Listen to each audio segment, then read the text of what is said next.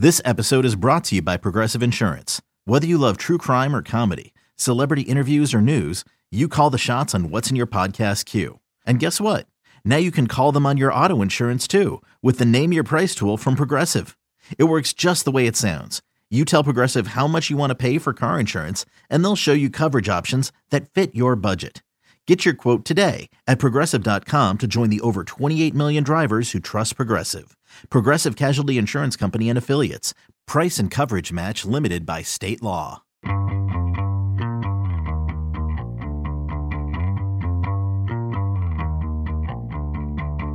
Hey, everybody, this is Richard Deitsch, and welcome to the Sports Media Podcast. My producers are Patrick Antonetti and Sean Sherry.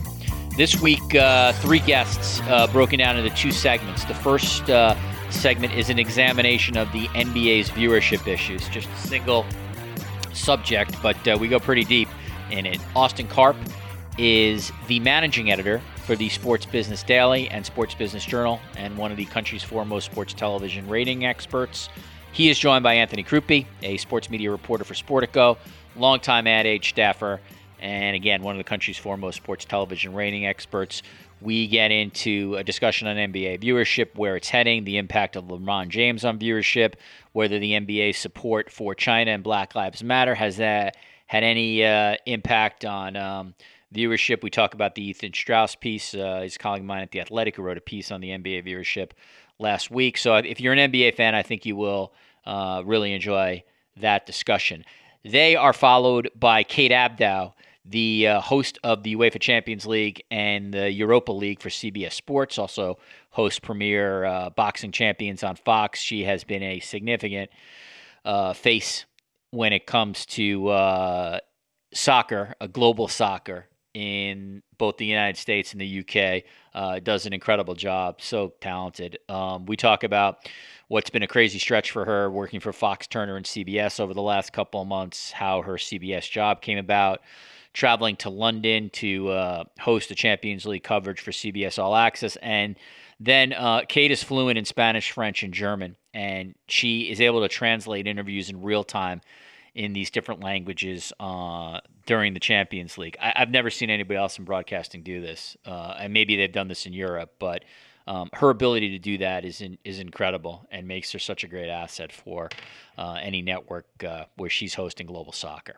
So a discussion with Austin Karp and Anthony Crupi on NBA ratings, followed by Kate Abdo coming up on the Sports Media Podcast. All right, as I said at the top, um, the first part of this podcast will be a discussion on one topic, and that's NBA viewership. And I cannot have two better people uh, to be on this podcast. If you follow me on Twitter, you have seen me, uh, as they say in wrestling, put over these guys uh, as much as possible because I have great respect for the fact that they traffic in viewership and ratings every day. Austin Karp is a managing editor, or the managing editor, I should say, for the Sports Business Daily and Journal.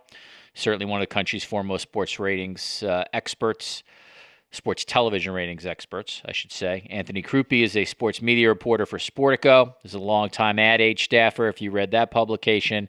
And like Austin Karp, one of the uh, foremost uh, sports television viewership experts in the United States. I am uh, pleased to be joined by both of these guys. Um, Anthony, I'm going to start with you. Austin, the same question you will get. So, Anthony, this will here here we'll start our discussion. Very open-ended, broad question. How would you evaluate the NBA's viewership right now on a macro level? The uh, fundamental problem is uh, that the audience isn't really there uh, in in in the amount of you know bulk that it was even just a year ago. Um, the Nielsen uh, data deck came out for the quarter. Uh, and actually, it's the first quarter, so they they lag a little bit. But uh, it was the first time ever that uh, mobile phone use, basically uh, apps and internet, uh, beat live TV use for all adults. So anyone 18 plus. Uh, the cord cutting in the second quarter uh, was something along the lines of eight percent. So that's a record.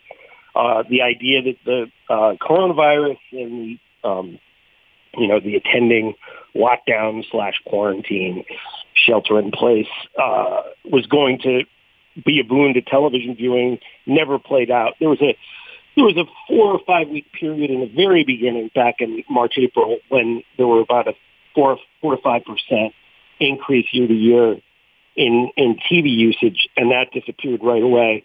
As it stands right now, uh, the television viewing is down eight percent year over year for the summer season. It's down 19% for broadcast and 18 to 49, which is, you know, if we're being honest, that's that's who the NBA and pretty much everybody else who advertises is interested in. That's down 36%. Uh, in in the last four years, TV as a whole has lost 52% of of its target audience. It's just gone, and it's not coming back.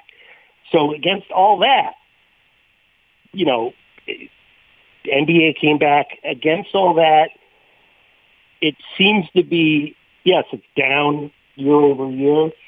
The primetime games have been up.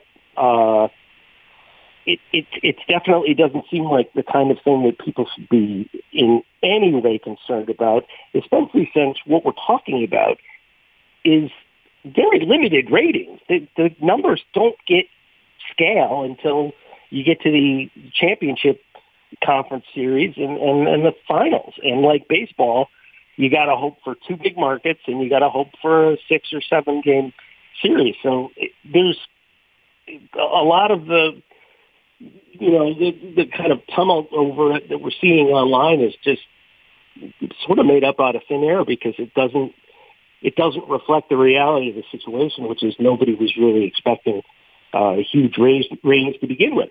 Certainly not the people that buy the advertising, and certainly not the networks. What about you, Austin? Same question. Yeah, I think Anthony hit on a lot of great points there.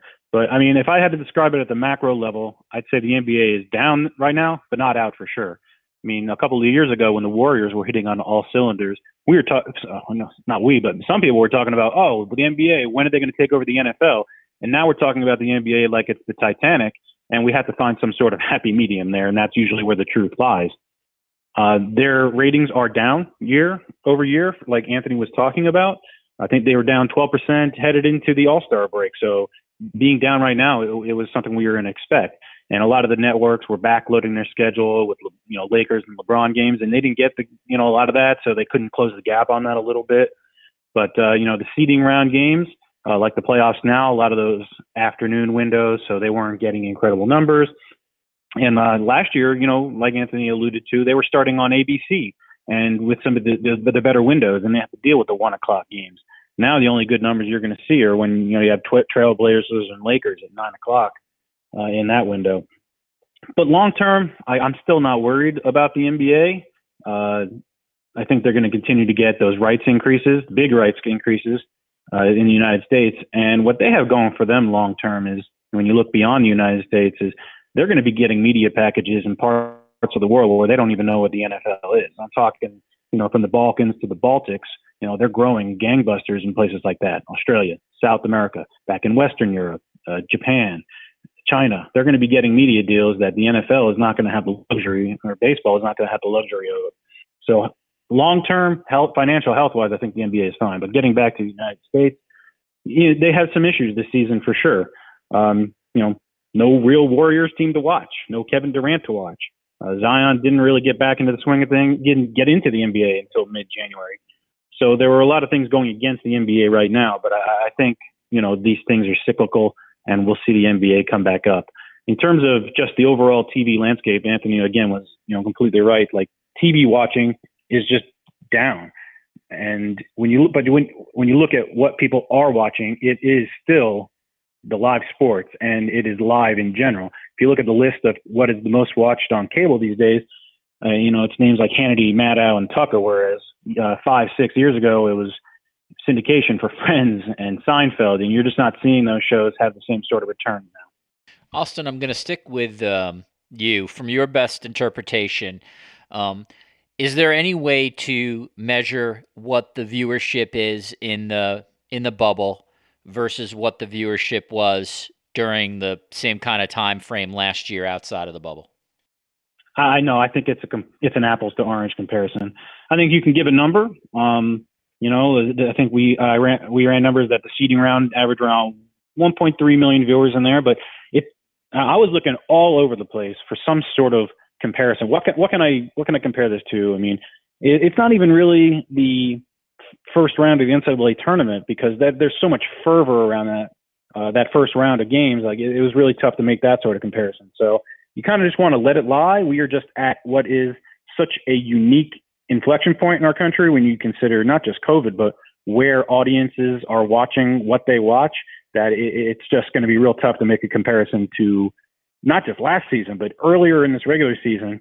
And uh, like Anthony also said, when you get into these later rounds, I think you'll be able to get maybe a better idea the conference uh, finals and then the finals. Maybe you can make some sort of year-over-year comparison there. Anthony, I know you. Um, you know, you you're one of the th- really things I appreciate about your uh, Twitter feed, and then obviously if you sort of follow your stuff at Sportico and before that at Ad Age, um, you know, you're really dialed down deep in terms of in terms of numbers, in terms of what demos mean. Uh, have you uh, sort of the same thing that I just asked Austin? Is there, you know, the NBA is of course going to push their 18 to 34 uh, numbers because they're winning those nights where obviously like uh, Fox's juggernaut with Tucker Carlson, Laura Ingraham, etc. They're probably drawing the most viewers on on any night, at least in at least in cable. What what can you sort of tell my listeners in terms of like what, how do you interpret whatever you are interpreting right at this moment from the early NBA playoff numbers? A lot of the stuff, you know, we're not getting the data on the actual deliveries on the apps and streaming. Uh, for what we do have, the 1834 numbers are are pretty strong. Uh, I, the one thing I would worry about if I'm the NBA as we go deeper into the postseason is it's kind of an all or nothing year. Uh, if you look at the numbers, like Austin was saying, numbers were down about 12% before everything closed down in March. But if you look at the, you know, the, the highest rated games season to date, take out the three uh, Christmas Day games that were that didn't feature the Lakers and every single game in the top, I don't know how many, more than 10 are Laker games because they're, you know, the Warriors aren't around. Uh, so it's, if Barkley's assertion that uh, the Lakers were going to get swept, which now that we know is not, that's not going to happen, with everybody breathe a sigh of relief about that, uh, that'd be a disaster and I, you, you got to worry when when all your eggs are in one sort of hype basket because uh, uh, that's that's not going to be great going forward. I also I'm not incredibly thrilled that Philly and Boston are playing in the first round. I mean, you're automatically going to lose one huge East Coast franchise. Uh, any kind of combination of Lakers, Philly, or uh, Lakers, Boston, eh, you know, you're going to get big numbers on the other end. So it, there, there are a couple things that I would worry about that, that they don't have any control over, but the demographics aren't one of them. I mean, back-to-back years of uh, potentially Toronto in the finals is not going to help either. You're just you're losing a major North American market that you're not getting any numbers from, and you know that that hurt some numbers last year. But like Anthony said, without, I mean, the late, the NBA kind of has a old school or recent PGA Tour Tiger situation if LeBron leaves. Then you're kind of figuring out who can carry the load there and bring those numbers up. Let me ask you. Um, you mentioned LeBron, so let's talk about him for a second. Um, Austin, what do you think this league's future is post LeBron? I'm, at a certain point. I'm going to sort of give you my thesis on the NBA. I want to sort of get your guys' take first, but this is a, this is a legitimate issue and an important issue, and it's not that the NBA isn't devoid of stars. It's actually, quite frankly, a star-making league. That said, uh, LeBron James is far and away the closest uh, sort of viewership uh, standard bearer to Michael Jordan that the league has had. We've seen his impact when he moves East Coast to West Coast.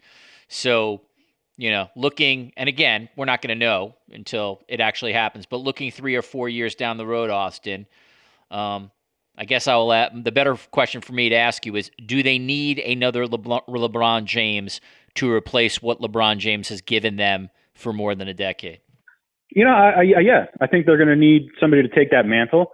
But the NBA has been through this before. They needed somebody to pick it up from Michael, and Kobe was there. They were like, who's going to pick it up from Kobe? And LeBron has picked it up. The NBA, like you said, is great at developing star power. And somebody will emerge. I don't know who it's going to be, what market it's going to be. It might be somebody on a team that it moves to another city, moves to another super team that we don't know about is created.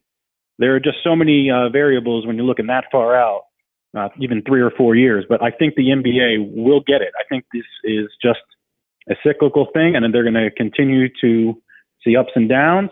But I think in the long term, uh, my bet is still on a strong NBA. What about you, uh, Anthony? I think the great thing about uh, the LeBron situation is that he's going to be still around when they work out their next rights package. And that's really, not to be cynical, but that's all that matters you know, the money's coming in. Uh, LeBron will still be there. Uh, so I, you know, I agree. It's it's like it's like television creates stars. Stars don't create TV. And I think you'd alluded to Friends earlier, Karp, and uh, it's it's funny because you know those there, there were like six people nobody had ever heard of. Maybe you remembered Courteney Cox from the Bruce Springsteen video, but you know that was the biggest comedy on TV besides Seinfeld, which was four other people nobody had ever heard of, uh, in, you know, unless you were a comedy nerd. Uh, and those turned out to be huge. So it is a star-making league. It is, you never know who's coming around the corner. I mean, you certainly, even though ESPN started covering him when he was in his diapers, it, it was hard to say what kind of impact LeBron James was going to have when he actually made it to the NBA. But uh, I, I'm not too worried that uh, there isn't the next LeBron out there somewhere. I think that the cyclical thing is is true. It's it, he's he's out there somewhere. We just don't know him yet, and uh, I, I don't think we got to worry about it. He might be in junior high right now. Like, yeah. okay, picture this: it's Friday afternoon when a thought hits you. I can spend another weekend doing the same old whatever, or I can hop into my all-new Hyundai Santa Fe and hit the road. With available H-Track all-wheel drive and three-row seating, my whole family can head deep into the wild. Conquer the weekend in the all-new Hyundai Santa Fe. Visit HyundaiUSA.com or call 562 for more details. Hyundai, there's joy in every journey. So, all right, before we get to the piece that Ethan Strauss wrote in The Athletic, which I, I think both of you guys um, have read, which obviously got a lot of attention and understandably so. Uh, let me give you, Austin, let me give you sort of my my quick thesis here on the NBA, and uh, you know, agree, disagree, comment on it. But I want to uh, same for you, Anthony. I want to get your take on this as well. Um, so, in short, like I, the NBA does have a viewership issue right now. I think if you, I love the league, but you know, I'm not naive to it. The the numbers are down, and I think you have to. Exactly right. Down is down, as we all say in the business. You got to acknowledge that exists. Now, the real interesting question, of course, is like, why are they down, and how much of that is sort of like macro, larger, um, uh, you know, institutional factors? How much of it is league based? So for me, some of the things that I think about in terms of why the league is down right now, and that's this is not just a year over year thing, but why the league's been down for a little bit. One, the league has gotten essentially nothing in national viewership from the number one and number three media markets. New York and Chicago have given this league nothing for a long time, which is a killer. It's just a killer. You two are smarter than me on this and it's not necessarily that like the biggest population centers are necessarily like the greatest media markets but at the end of the day like you you need bodies and like if these two teams were good you would have significant population increases or significant viewership increases just because you'd have the New York market and the Chicago market sampling your product. Right now, they give you absolutely nothing in terms of national teams And at the same time, they give you very little in terms of following the teams in the playoffs because I don't think Knicks fans or Bulls fans, quite frankly, um, have shown that they particularly care or love to follow, uh, you know, the Warriors or the Clippers, et cetera. So that's part one. Part two, and I think Austin, you hit on this. Golden State was the league standard bearer for years outside of LeBron. I, I remember writing story after story, uh, whether it was at SI or a little bit on the Athletic, but more at SI, just on how important that team was to the league. If you remember when they were going after the Bulls' schedule, look at how the league and the and the partners sort of manipulated it to get basically Golden State became like a regional network for everybody. We basically were getting every single one of their games on national TV, which was smart. And the ratings were great because they were incredibly fun and aesthetically beautiful team to watch. This year, they've given you absolutely nothing. So it, it went from basically a massive uh, national team to a dead team uh, in terms of national. So that's part two. Part three Zion Williamson was expected to provide a massive viewership given his games in college. I think Austin wrote about this. Uh, Duke's regular season games on ESPN were drawing like two, two more than 2 million, up 30% over the year before. Uh, you can directly draw the map to Zion. Uh, you know, I love RJ Barrett as now I'm living in Canada, but let's be honest, it was Zion Williamson who people were coming in to watch. So that's due. Austin has pointed this out. The league gets nothing from Toronto, which is a phenomenal team, but Nielsen doesn't rate the Toronto market. So if Toronto explodes in the playoffs, the the league gets nothing from from them. The league doesn't get much from Milwaukee either. A great team with an incredible star in Giannis, but um, it's a, a 36th market in the country, and that's not going to help them. They need an East Coast team, in my opinion, to become great. Maybe Brooklyn becomes that with Durant and Kyrie, but they get nothing right now from New York, Chicago. I know it's on uh, East Coast, but sort of just stay with me here. Boston and Philly, even though they're good teams, um, Embiid and Simmons are not the draw that LeBron was when he was in Cleveland. And Boston, which is a great team, I don't think Tatum, Hayward, and those guys are national draws either. So that's all factors to me. Do I think and I apologize for filibustering here in advance, guys, but I'll let you talk a second. Do, do, I think the NBA? Do I think there are people in the league? I'm sorry. Do I think there are people out there who like don't like the fact that NBA, the NBA has social activism and has Black Lives Matter on the court? Of course. Do I think it's statistically significant? I do not. Do I think the league deserves criticism for their relationship with China? Absolutely. They're, they're, how they handled China initially was a shit show, and they really should think about their long term relationship with China, to be honest. But do I think that people are actively turning off the NBA because of their relationship with China? No. I, I, I just I don't think that is a large swath of people. So this is my long way, and now I'm going to see to you, Austin, to say that I think if some of the things that I mentioned change, like a couple of them, I think you get a ratings pop. Do I think you're going to go back to the Jordan era or the the heights of LeBron? No. But if any of the things I mentioned could flip, especially New York or Chicago, um, and especially if the Nets next year actually become destination viewing with Durant, I, I think the viewership changes. Uh, and I'd love to get your comments on, uh, you know, my long uh, rambling statement uh, to to the jury there. Go ahead, Austin. I'm gonna t- I'm gonna take part 16 first, you. if that's yeah. okay. no, I mean, just we'll start at the beginning. Fixing the New York market, yeah, that could be a real huge boost to to get competitive balance between the East and the West, and get some sort of semblance uh, of a respectable team that you can put on national TV from Madison Square Garden. Um, selling out seats is fine. There's, uh, the Garden's always going to sell out, but uh, people, I think, NBA fans and sports fans and even and casual sports fans are smart enough to know that they don't need to watch a Knicks game right now. They need to they need to improve that team. But you know, the NBA has seen peaks and valleys with their viewership uh, all during this you know Knicks uh, whatever you want to call it. it. It's been over a decade now, so that would just be icing on the cake if they can get new superstars and an improved New York market. And same goes for Chicago. They were fun to watch with Derrick Rose, and you know they just have to they have to draft right, and they can you know, really improve that market. But long term, I, I think they're going to be, you know, in, in a good spot. They just have some minor tweaks that they have to make. They are really trying. They're being innovative with how they offer the product. I mean, Anthony talked about earlier this young demo and how they just they go in and out. And the NBA was among the first to start offering. Okay, you can watch this quarter. You can watch half a game. You can watch just one game. So they are trying and they're experimenting to see what works. They are one of the most active leagues out there with various social media platforms, whether it's you know Twitter and YouTube and TikTok. Um, and with relation to what you were speaking with on you know the political aspects and the Black Lives Matter movement, I think a lot of the people out there on social media that are harping on, oh, I cannot believe they're doing this. I'm not sure that they were watching NBA games to begin with. And I think a casual sports fan, uh, you know, can can really see see through all that, and will tune in for a good product. You put a good product on the court, you put a good product on TV, and people are going to watch it. Anthony? Yeah, I, I, I agree with Austin 100%. Uh, when you know, when some guy on the uh, uh, from the Daily Stormtrooper is uh, mouth farting on Twitter about how he's never going to watch the NBA again because it's Black Lives Matter, I don't think we're losing a lot of ratings points there.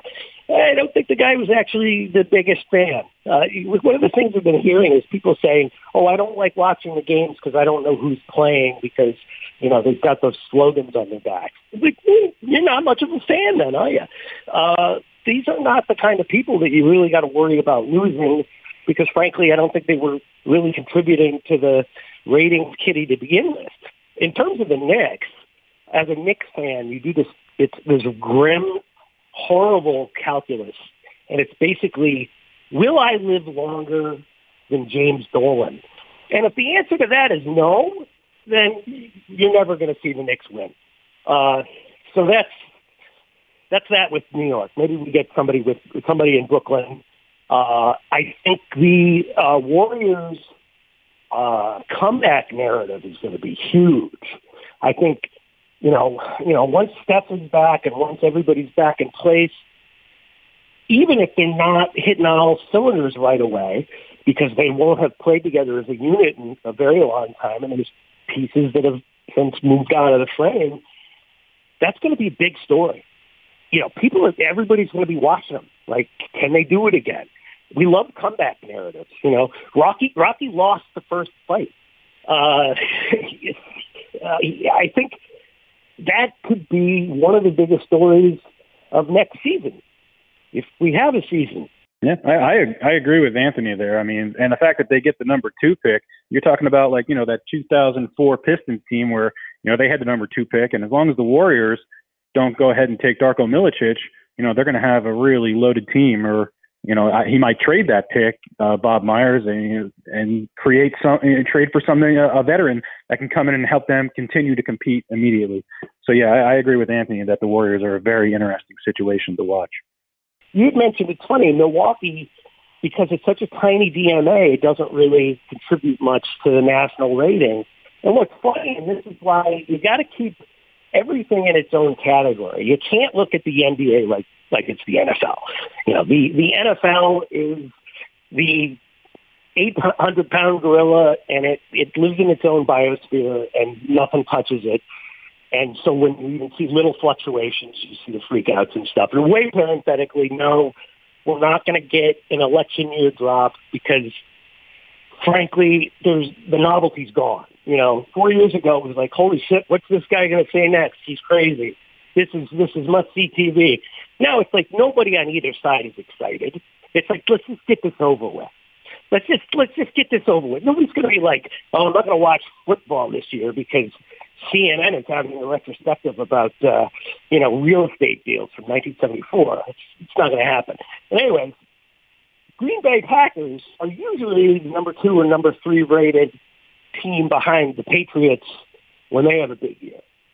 So they're just, they've got a national brand. They come from the tiniest NFL market, one of the smaller markets in the top 100, and yet they deliver.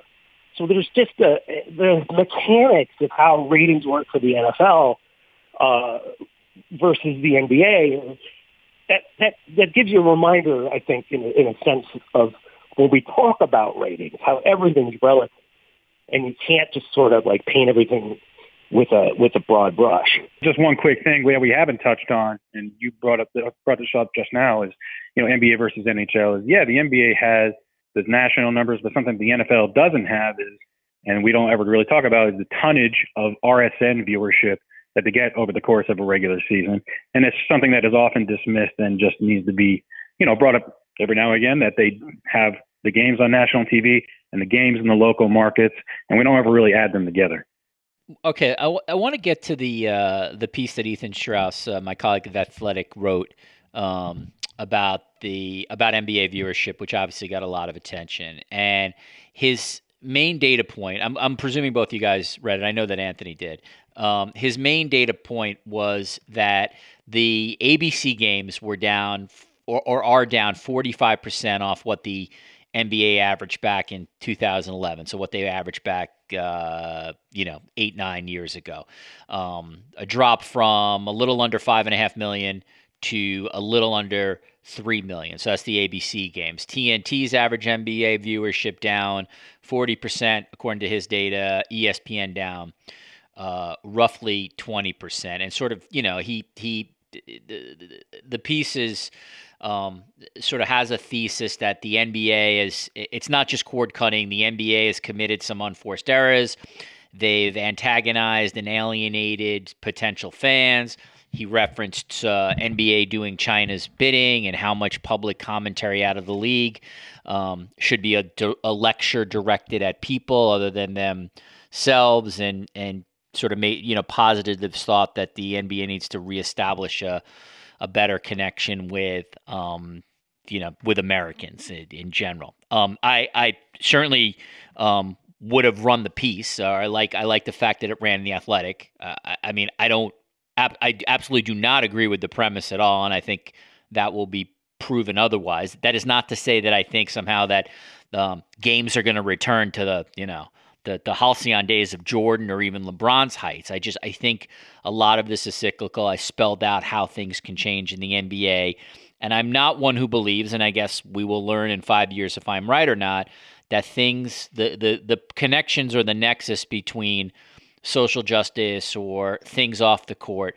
somehow in, have great impact on viewership. Um, let me start with you, Austin, because I know you read the pieces as well. Um, what was your reaction, or what is your reaction to sort of his thesis and some of the data points he spelled out there? I mean, there's you can argue that the NBA has missed at certain points. I agree that they missed on China. That was a you know a rare miss for Adam Silver since he started. Um, do I think that they missed re- with regards to the social justice issues? No, I think they're reading uh, the, the, the tea leaves correctly there. I think they're uh, reading their core demographics and Adam Silver, I, I think, is just reading reading the scene correctly with regards to that. There are going to be some minds that they step on. I think every league has that. I think every commissioner has that. I, I think every network has that. But I think they are still in a, in a good position, you know, to continue to grow. Uh, the only thing I would, with relation to Ethan's piece, I mean, especially with his headline, the only thing I would have changed there is, you know, instead of saying that they have a serious viewership problem that they need to fix, it's just that the NBA has a viewership problem that it needs to fix. I'm not sure that is as serious as a lot of people are making it out to be. Like you said, we're not getting back to the Michael Jordan days, but baseball's not getting back to the late 90s Yankees days. And a lot of sports aren't getting back to where they were 10 years ago. A lot of every network is not getting back to where they were 10 years ago. Okay. CBS is not going to keep cranking out all those shows that they used to have that were competing with sports games to be some of the top live, most viewed uh, telecasts on TV every year. They're just not going to have that. It's going to be sports. It's going to be the NFL. It's going to be the Olympics when it's on. It's going to be political com- um, debates, maybe presidential debates. But you're not going to really see. You're not. Gonna, the Big Bang Theory is done. You're not going to see that crack that top 100 list anymore. It's going to be sports. The NBA Finals is going to be continue to be on there year in year out. So I'm still bullish on the NBA long term. Austin, I'm sorry, not Austin. Uh, Anthony. I, I think we'll see more clarity uh, when the shift becomes more apparent. Uh, we're looking at what Fox is doing with their primetime schedule. Uh, I think something like 90% of the ratings points in the fall come from mixture of college football, although that's not going to happen this year, uh, the NFL and baseball, um, especially the postseason. You know, this was a network that year after year was was winning the demo because they had American Idol, and that was a huge show. It was a huge phenomenon. That's over with. Like Austin was saying, that the idea that we're ever going back to the media universe as it was eight years ago is a fallacy. I mean, we just in July passed uh, a moment where only 69% of the people in the country, uh, the households subscribe to traditional cable. That's a big drop. You know, that, that's significant. If we get the measurement, and if, as, and I'm stealing this from uh, Mike Mulvihill from Fox, because uh, he's a hell of a lot smarter than I am, if the ecosystem does go to that Fox model, where let's let's just put it out there, put all the general entertainment stuff on OTT, because no one's watching the ads in the general entertainment programming. I mean, we had the data. Uh, the the C3 trickery that they did in 14 years ago, hoping that they were going to somehow you know win out against uh, the, pervasions of DVR and uh, ad skipping and ad avoidance. It didn't work, it, it, and it, it's never going to work. It's over with. Put all the entertainment stuff on OTT. Make broadcast television and cable television a medium for live events, sports, news, Oscars, things of that nature. And and you're going to see a, a, a definite shift in perception about how television really works. It, none of the none of the stuff in primetime makes sense anymore. They just don't. They can't even get enough ad dollars to pay for the production budget on most of the stuff because the deliveries are so awful. Yeah, just something, another interesting nugget from Ethan's piece that really stuck out to me, and he didn't get too much into it there and said so, was about how that 55 plus demographic is kind of thrown away and it's, you know, 18 to 49 or 25 to 54. The way that, you know, things are now, the way that this country is, that the buying power and the viewing power of that 55 plus demographic needs to be, you know, maybe examined a little closer and given a little more credence. You know, people are, are working longer and living longer, and uh, you know, I think that is something that needs to be looked at in particular.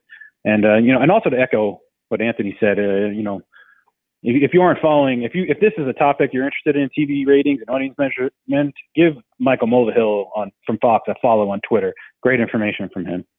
Yeah, great information, but uh, you know, I, I like Mike a lot, but you know, and I can't wait till he hears this part. But he does work for a network, but correct. Smart yeah, man. I mean, he's you know he's very he's smart, and I like Mike. I, I really do. But let us never forget where Mike works. At the same time, let us never forget where I work and where Austin works and where Anthony works. Uh, there, there's always there's always a bit of an agenda setting when it comes to a lot of stuff. That said, um, Mike has access to great uh, data. Man, do I miss the old days of uh, Fox Sports PR guys like Dan Bell and Lou D'Amelio just forwarding uh, info to Rudy Martzke about the competition. Those were the fun days when uh, when that stuff would get out there.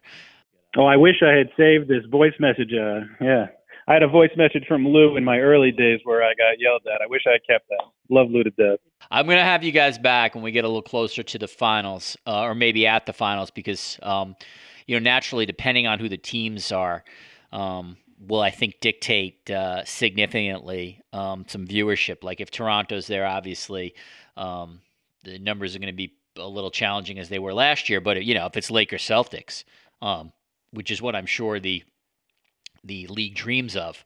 Um, you know, the numbers I think will will be up from from last year's Golden State Toronto final.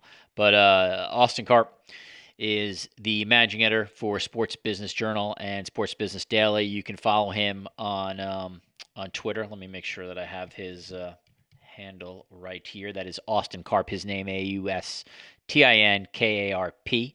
If you want uh, his uh, insights, and uh, I highly recommend him. And then Anthony Crupi of uh, Sportico, whose uh, Twitter handle is a little more annoying here. It's Crupi, Crupi, Crupi, three Crupi, C R U P I. Uh, Anthony, of course, uh, did not have that seminar that we had at Sports Illustrated back in 2007 and 8, where they told you to get the shortest handle possible for Twitter. Um, guys, I uh, I appreciate very much your insight and for coming on today, and uh, and I will definitely have you back. Thanks so much for joining me today on the Sports Media Podcast. Appreciate it, Anthony. Thanks. Before history is written, it's played. Before it's frozen in time, it's fought one shift at a time. Before it's etched in silver, it's carved in ice. What happens next will last forever. The Stanley Cup Final on ABC and ESPN Plus begins Saturday.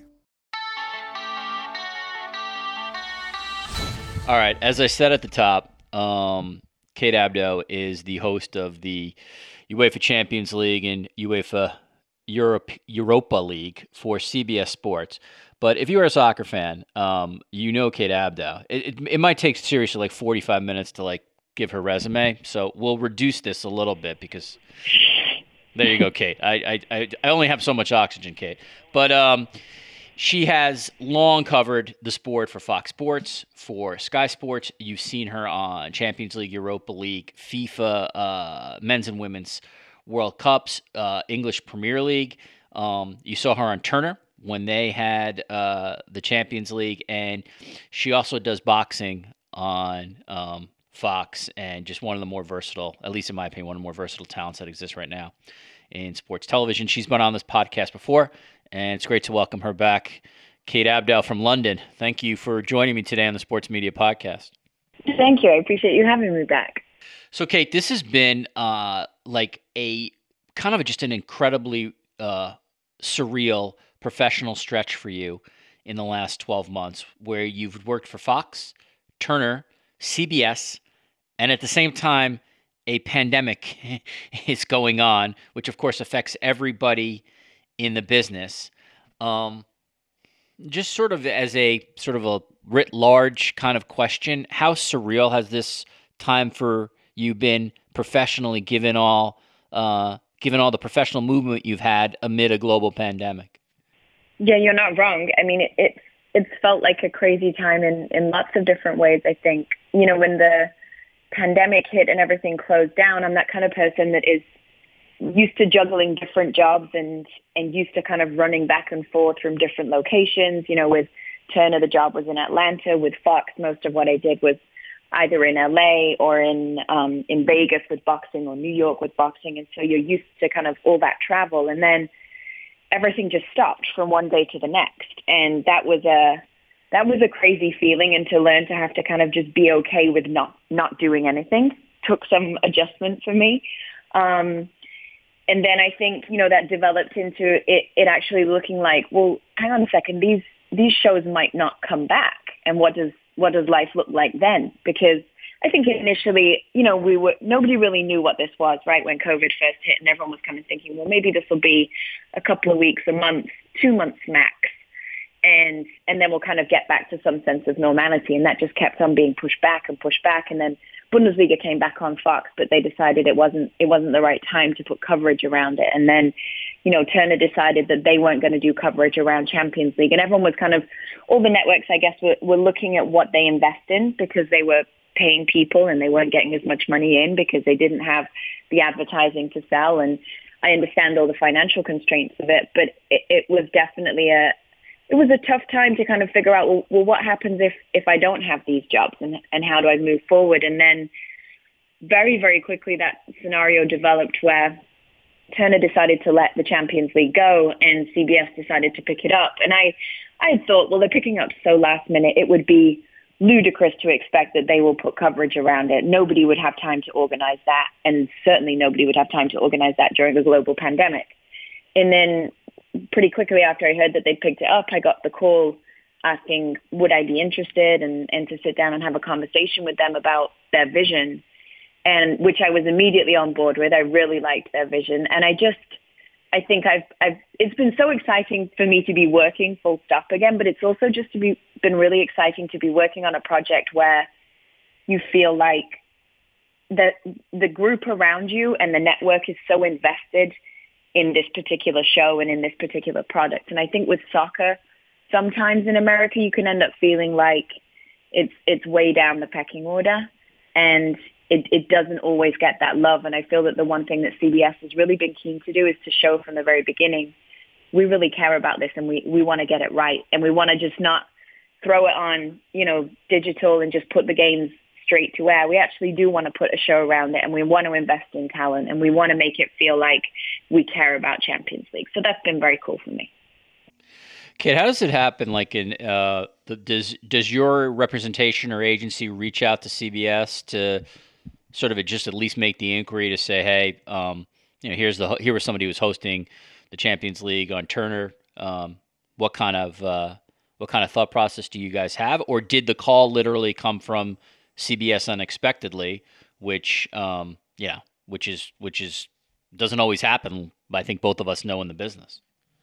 Yeah, I think that actually uh, there had been some kind of back and forth with CBS when we first found out that they had won the rights. Because do you remember they were supposed to have the rights from the season after next? In any case, they'd already won that that rights right. package, and so there's been some contact there. To be honest with you, I don't know how that works. I don't know if that's my agent reaching out to them or their talent people reaching out to him. Um, I know that I'm always quite proactive slash annoying probably if you ask my agent in terms of identifying where I think, well, hey, maybe there's a there's an opportunity here. Can we make sure that we're staying in contact with those people? Because the nature of the business is you you work on short term contracts and as much as I enjoy that, there's a nervousness to that as well because obviously you don't have that longevity of security and, and knowing that you have work for the next however many years. So uh, that's something I'm always I'm always aware of. I'm always looking for, for different options and, and CBS was, was one that I thought was really interesting. As soon as I knew they'd won the rights, I just never expected it to, to happen that quickly. Um, the, CBS Kate has the these rights through 2024. Um, I understand if you um, if you sort of want to be a little diplomatic here, but is it your expectation that you will continue beyond this year as the host of this property? Yes, that is my expectation. Yeah, as far as, far as, as I'm concerned, I'm in, I'm involved long term.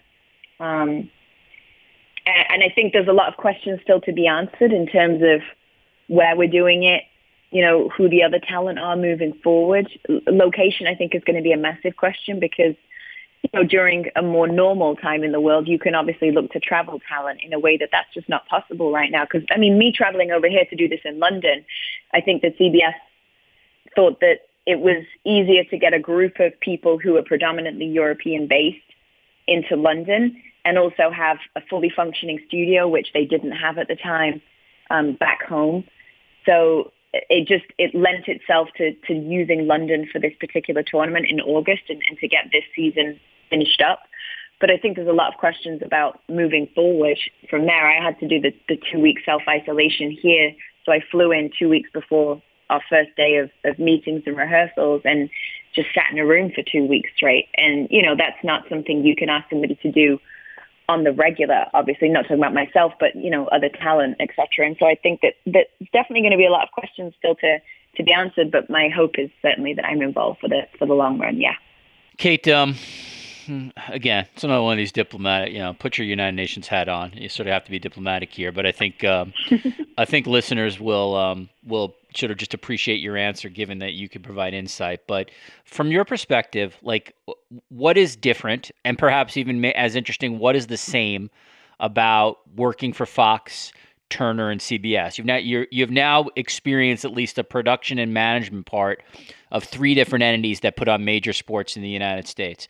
What have you found to be similar? What have you found to be different? Yeah, I actually even this year, earlier this year, when it was the um, Deontay Wilder Tyson Fury rematch, I got to work with ESPN as well. So I also got some insight into into how they do things. So it's it's been that's really fascinating for me because you know in some ways I guess I lumped in my head I guess Europe European TV on one side and then American TV on the other. And, and actually, you know, one American network is so different to the next. Um, so that was, that was mistaken. I, I think it's been, hmm, it's been really interesting. Obviously, the, the, the show is hugely different from Turner to, to CBS. Anybody who's watching will know that. Um, I think that with with Turner, you know, they had that show inside, or they have the show inside the NBA, which is such a brilliant show and is so popular for them. And I think that's kind of the model that they look to emulate. And I think that in some ways we tried to be that kind of less structured, more free for all type show. And I think that everybody who was involved will probably say it didn't it didn't work out the way we would have liked it to. It didn't work out perfectly, and there were some growing pains in that.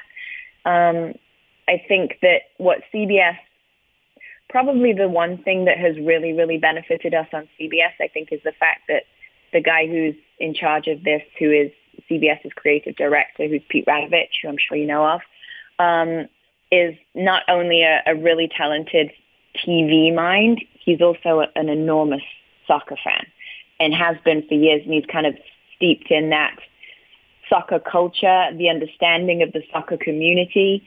I think those are things that have really benefited us at CBS just because the person that has been making some of these decisions really gets the soccer community. And I think, unfortunately, although I understand the the desire to always grow the game and to bring in, you know, the wider sports fan in America, I think sometimes at Turner we actually didn't cater to that core fan, who is the fan who's going to subscribe to a BR Live and actually pay the however many dollars to be able to watch what you do. Um, so I, I think that that's helped us enormously there. In terms of differences of approach, you know, Turner is, is kind of driven by that, the culture of inside the NBA, I think and, and how popular that show is and how can they replicate that elsewhere. CBS seems to me to be um, very, very polished in terms of the way they put out TV. And I think, I think what I've enjoyed with CBS is that I, I kind of have the structure that I would, I would get at a Fox show, but also we've given the space um, to personality that, that sometimes because I think Fox is – is so fast moving. This is true of all American TV. You know, everybody is kind of, everything's fast paced. And in Europe, you know, the analysts are given 20 minutes to get a point out. And in America, you learn actually this works a lot better if it's succinct and fast paced and it, it maintains interest and, and engages people. And I think that Fox does that really well. But sometimes on some of our shows, I felt like I didn't get to see the personality of some of the analysts for that reason because we were so intent on moving quickly.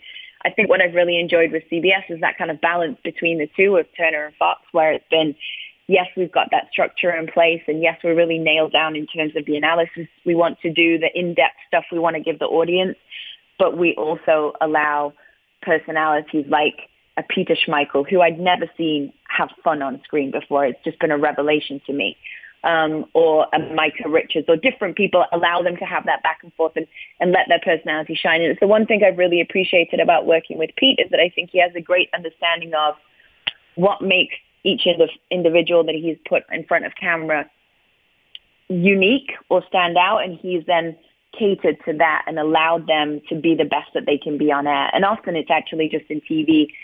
We hire the talent and here's our format and you guys have to kind of fit into that and hopefully it will work but I think Pete Pete approaches it from a different angle, and I and I think it's been really beneficial for the group. Yeah, I appreciate that answer. That's that's actually really interesting, and um, and that gives a pretty good perspective on on the differences. And I think you're very right. I think Turner is always trying to replicate, and understandably so, inside the NBA, which is um, which is not an easy thing to do. Um, one more question, sort of on um, some of these different networks. I know your passion for the Bundesliga and I know it's been something that's uh, that you've been part of for a while now. Uh, Bundesliga is now on uh, ESPN Plus. It's it's a it's their property. Um, is that at least for for you at the moment in your career just something as much as you love that league that the reality is you may not be doing that for a little bit? Yeah, I think so. I think that's probably the case. Um, I don't know if ESPN would like to talk to me, we can always have a conversation. But I think that um, I, I don't really know in terms of, of Bundesliga. I have a great relationship with the the league itself and the people that run the league. I, I lived in Germany for eight years. I covered the Bundesliga in Germany, so I, I kind of feel like that's something that's really close to my heart. I was disappointed when when it left Fox because we had a really tight knit group that worked on it. I think if you if you do those shows, I mean, I'm sure that you know Rebecca and the Robbies and everybody knows this at NBC when you're when you're getting up at those times to do a, a European kickoff time, your starts are really early and the day is pretty brutal.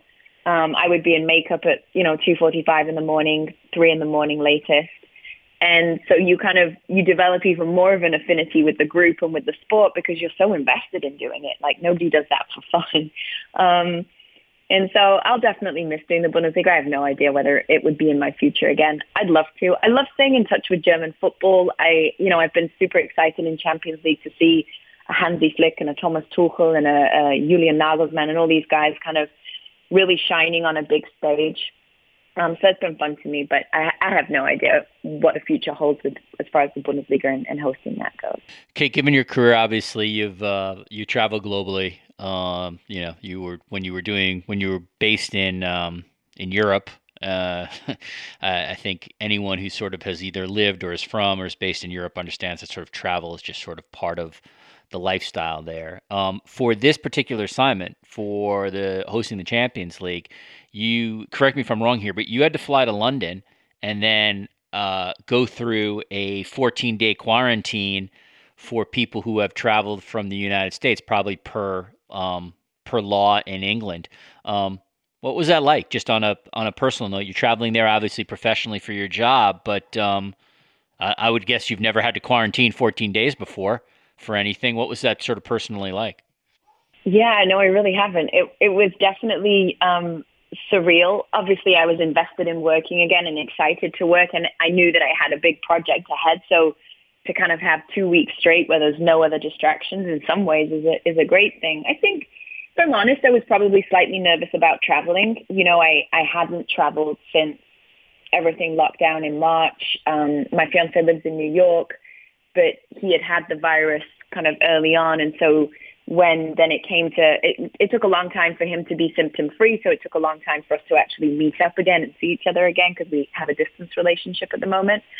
Um, and so he then did the travel because he felt more comfortable with traveling and, and kind of shielding me more from that. So i hadn't traveled at all. So i was kind of nervous to see what it would be like.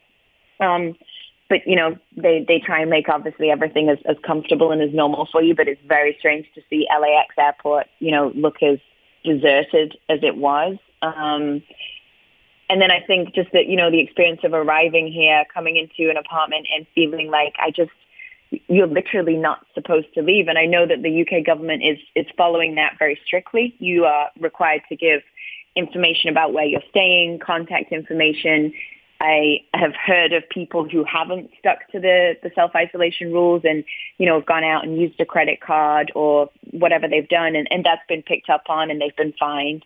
Um, I think it's a great protocol to have, and I think it's a really sensible way to handle things. Um, I'm lucky. I, I actually don't know that if I'd been flying from the U.S. without a British passport, whether you could have come in.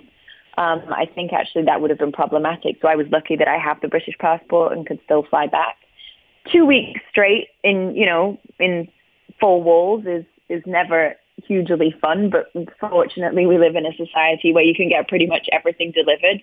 I made sure that I I didn't take a normal hotel room because I thought, you know what, I would like to have a kitchen. I don't want to do room service three times a day. I'll just I like to cook. It's kind of a relaxer for me. So I thought, let me take somewhere that has a little kitchen. I can do a, a supermarket order.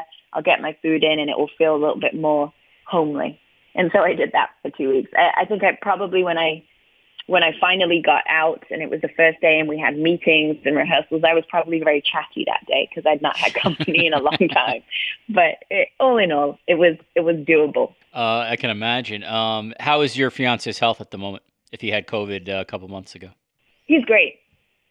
Yeah, he's really good. Thank you. He actually, I mean, he's a trooper. He he worked through it. He didn't feel good. He does a he has a, a radio show, a radio slash TV show on DAZN um, about boxing. And so he, he managed to still do that throughout because obviously now at the moment you can do your, your radio and your TV and everything's been set up for him to do that from home.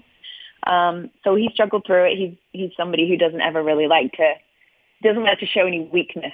Um, but it definitely hit him hard. And I think he was actually surprised by how hard it hit him. And I was reading an article uh, just the other day um, online by a journalist I can't remember now which publication. I think it may have been the LA Times.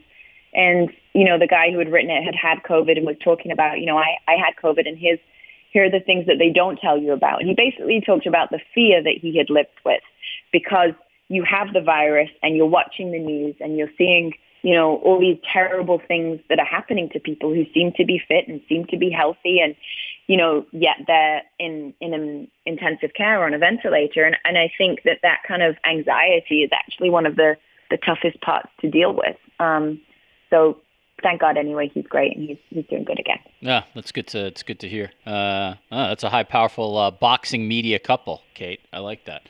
Uh, I'm Mark Chapman. Welcome to the Planet Premier League podcast.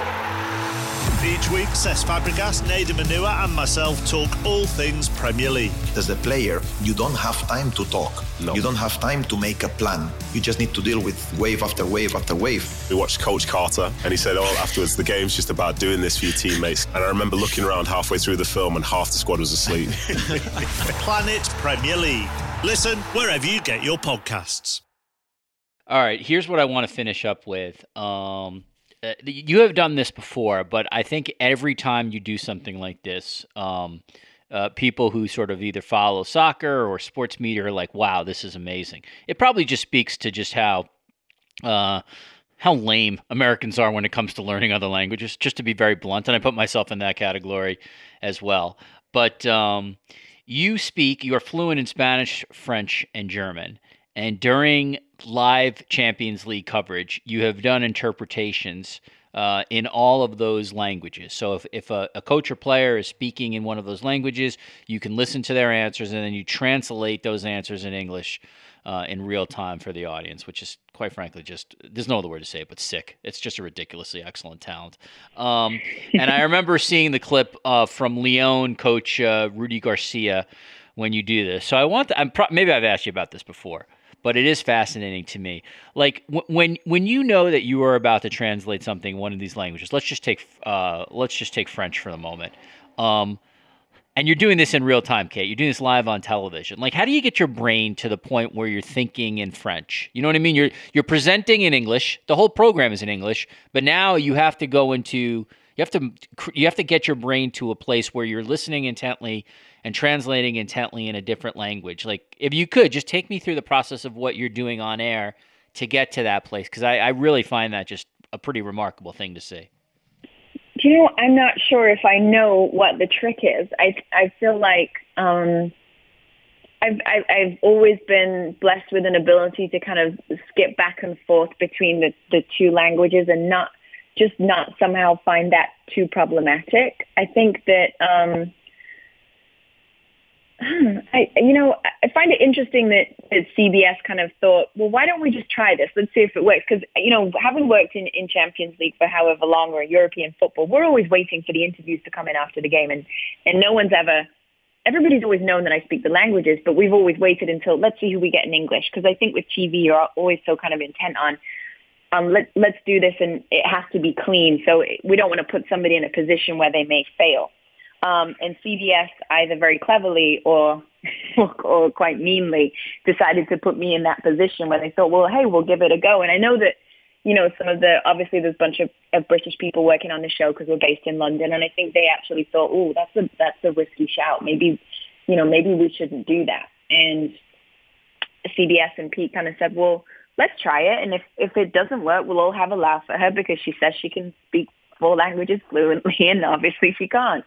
Um, and I don't really know where the switch comes. I, I just feel like when I when I hear it, I understand it, and I don't know why that is. I think a big part for me was growing up. I I always wanted to learn Spanish. Don't know why. I just I just thought it was cool. I'd been on a couple of vacations with my parents, and I always thought, oh, I'd really like to be able to speak to people here. You know, as Brits, we often went to Spain on holiday, and um, I just decided that, okay, school doesn't let me learn Spanish. There wasn't the option to do that. So I'm going to go to Spain when I've, when I've finished school at 17. I'm going to go to Spain. I'm going to go learn Spanish over there. And I'll just spend a few months there and then I'll come back and I'll, I'll carry on my normal life. But I actually never carried on normal life. I ended up, um, I learned Spanish. I did like a Spanish uh, high school diploma. I ended up doing university college over there. And then from there, I, I decided I wanted to learn more languages. So at college, I did a translation interpreting degree. And I could have gone through that, the, I think it was a four year degree. I could have gone through it without never actually having been and spent time in, in Germany or in France. And I felt like I, I have a natural gift for languages. And so I felt like I could learn it all really well on paper. But then, you know, as anybody who learns languages knows, you think you know it from like learning your grammar and studying your verbs and all those things. And then you, you hear somebody speaking it and it comes at you so fast that you're just totally thrown because your brain is used to processing everything kind of in, in the, in your own time on paper and it's easy to break it down. But when it's kind of thrown at you at the, at the rate we all speak at when we're, we're talking casually, it's, it's a totally different thing. And so I decided, you know what, for me to really feel comfortable with these languages and really be good at the job I want to do, which was I wanted to translate, um, I decided let me just go and I'll put a, a hold on my on my degree, and I'm going to go and spend a year in in Germany. Then I'll spend a year in France, and then I'll pick my degree back up, which my parents probably thought was a terrible idea. Um, but I did it because I was relatively headstrong. And um, I went and spent a year in Germany, spent a year in Paris, and really just became comfortable with the language. And I and I think I'm now a massive um, a massive supporter of that idea that if you want to learn languages, as much as it's great to learn it on paper, you know, for you actually really to have that ability to go back and forth and for you to to feel comfortable and not feel like you actually have to make a switch in my head. Okay, wait, I'm in French mode or wait, I'm in German mode. And for it to just be that level of comfort I, I just think you have to spend time there so it becomes second nature to you. And that's obviously, you know, lots of us pick up learning a language later in life and, you know, you got kids or you've got responsibilities and you can't necessarily do that. I was a 17 year old who didn't really know where she was going and what she was doing exactly. And I had the luxury of making those choices um, and just kind of working in bars and restaurants and financing my way through until I really did find some direction. Um, so I think for me, it's just that kind of having been immersed in it means that I feel like I actually don't need to find that that switch of okay, let me let me dial into French now. I don't know if that makes any sense. It does. Um, one of the things that's uh, that would be interesting to me is you know um, players can use. Um, for lack of a better word, or players or coaches certainly could use some kind of slang in their language. That's I'm not saying that pejoratively, but just words that might be specific to that language that might not be so familiar to someone who's not immersed in that language every day. Has that when you have been translating in soccer, has that has that ever come up? Has um has it ever been um has there ever been a word where uh, it's sort of tricky for you and then you got to figure out in real time how do I translate this? Yeah, that's interesting. I um because I've even though I've lived, I think I was eight eight years in total in Germany. I was four four something in Spain, and I was a year and a bit in France. And even though I, you know, I went to football games over there. I went to football games in in all three countries. I hung out with people who, you know, were sports fans like me. But I also spent most of my time with people who weren't sports fans, and I and I probably, whilst I've had lots of conversations and lots of experience in English talking about football or boxing, I really haven't had that in those other languages, except for German, where I, I ended up broadcasting and, and working in, in sports television um, the second time I was there. So there I really did get used to that sports language. So I think with German, I feel comfortable with it. I did, I think it was two or three years in total working on a on a sports network in Germany where we did like 24 hours rolling sports news. So I feel super comfortable with that. I did realize the other day we'd done I think the Barcelona game had happened and it was that was the first day that CBS made the call to just kind of put them on air because it was such a catastrophic result and it felt like such a dramatic moment in kind of football history for Barcelona to be taken apart like that that as soon as they saw that Piqué was speaking, they were like, let's let's put him on and and hopefully she can translate what he's saying. Um, excuse me. And so then I think after that, I was looking forward and I was thinking, I wonder if they'll do that again. And I was thinking, I wonder if I would struggle ever, you know, with exactly that. That was my thought process of, I don't know if I know all the jargon in French for football, you know, for different conversations about positions or whatever it might be. And so I started, I thought, you know, I should probably download a few French podcasts. and so I started downloading a couple of French sports podcasts just to listen in, just to kind of get used to that football talk.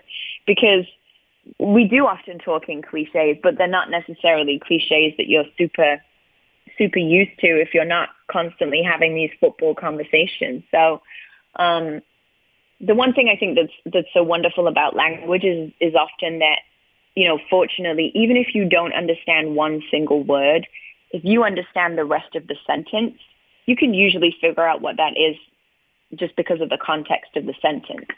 Um, especially if you, you know, I think if you know multiple languages, there's lots of similarities between languages, especially Latin languages. So you kind of get a sense of, well, maybe it means this or maybe it means that.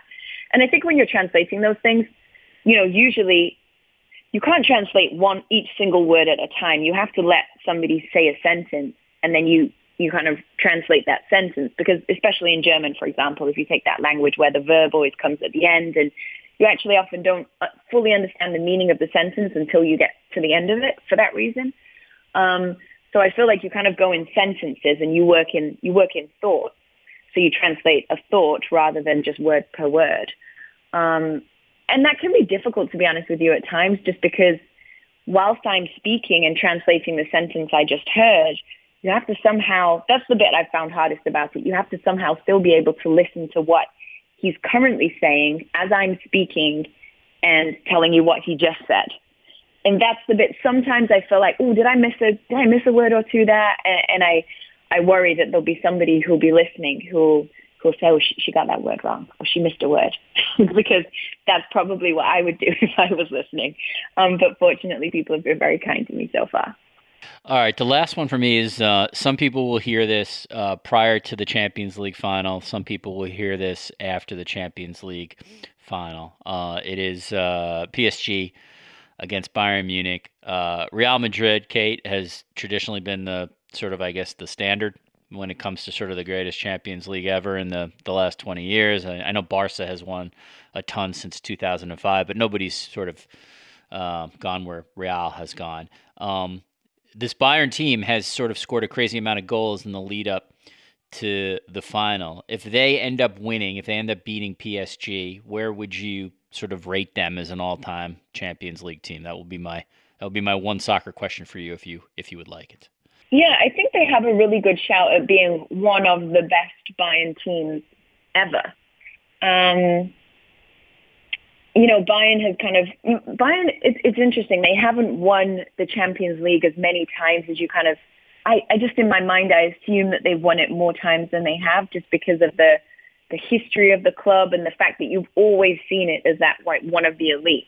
Um, I think that this is a team that that does still I don't know that it necessarily has weaknesses, but it plays in a, in a way and a style of football that can allow the team to be exposed. And I think that PSG have the players and the mentality to do that. And I think that you could you could end up being surprised in, in the sense that we've seen a, a Bayern team that's, that's just rolled over a team like a Barcelona but then actually get exposed by a PSG and the individual brilliance that they have with a Di, Maria, Neymar, Mbappe.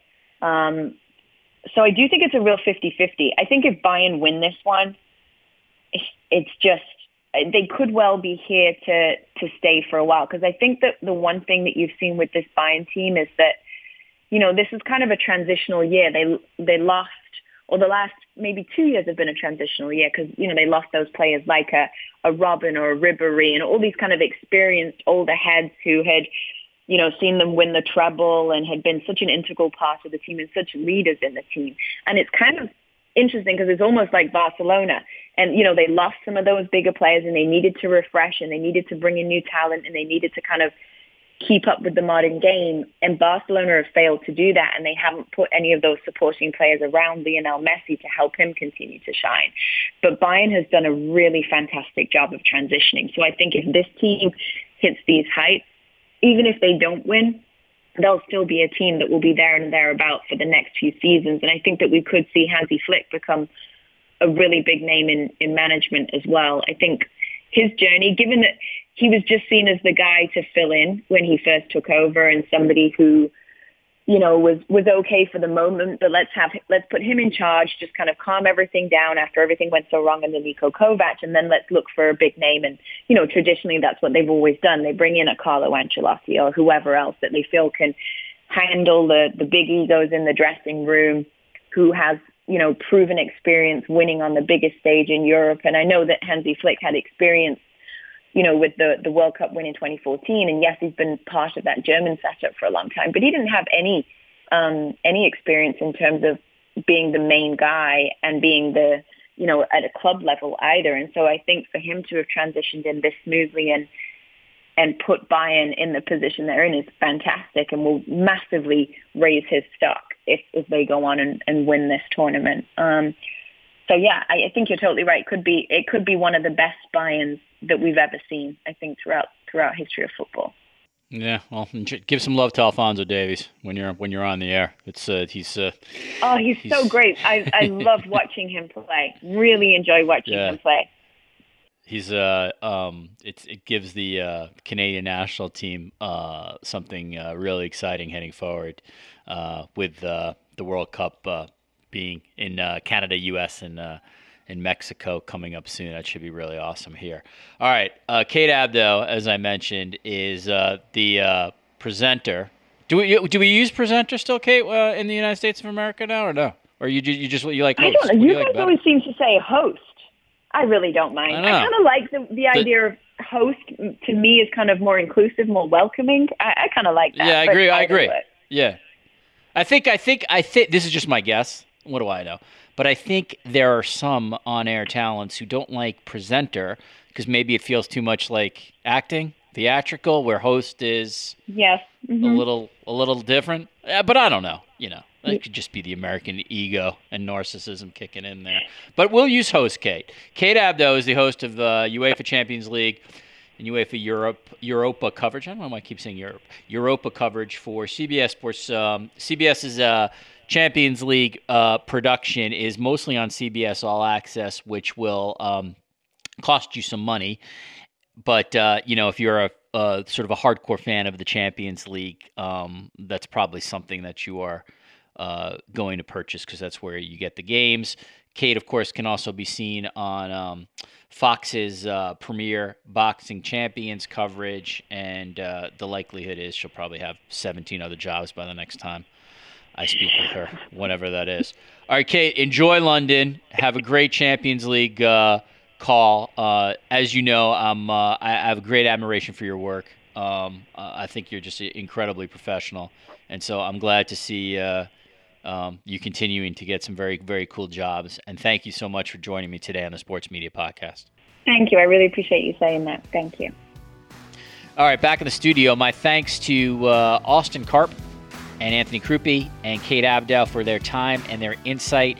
Um, if you like these kinds of conversations, please go to the Sports Media with Richard Deitsch page, give us a five star review, and uh, leave a comment. That really helps. Uh, no bullshit. It just it helps the podcast uh, continue. Uh, given that this is an independent podcast uh, with Cadence 13, head to the archives if you like these uh, kind of discussions. Before this one, we talked to Anson Carter of the NHL and James Andrew Miller of, uh, of uh, best-selling uh, book fame on the uh, status of uh, where sports television broadcast contracts are going. Before that, uh, we went inside the bubble with ESPN's Holly Rowe, Tania Ganguli of the LA Times, Stefano Fissaro of ESPN, three reporters covering three um, different bubbles. And you can just go down all the archives. Hopefully, you will find some stuff that you are interested in. want to thank Sean Cherry Patrick Antonetti again. Thanks to uh, Chris Corcoran, Spencer Brown, and John McDermott at Cadence 13. And of course, thank you, the audience. Appreciate you guys listening and supporting this podcast, uh, both here with Cadence and uh, for many years at Sports Illustrated. We will see you again very soon on the Sports Media Podcast.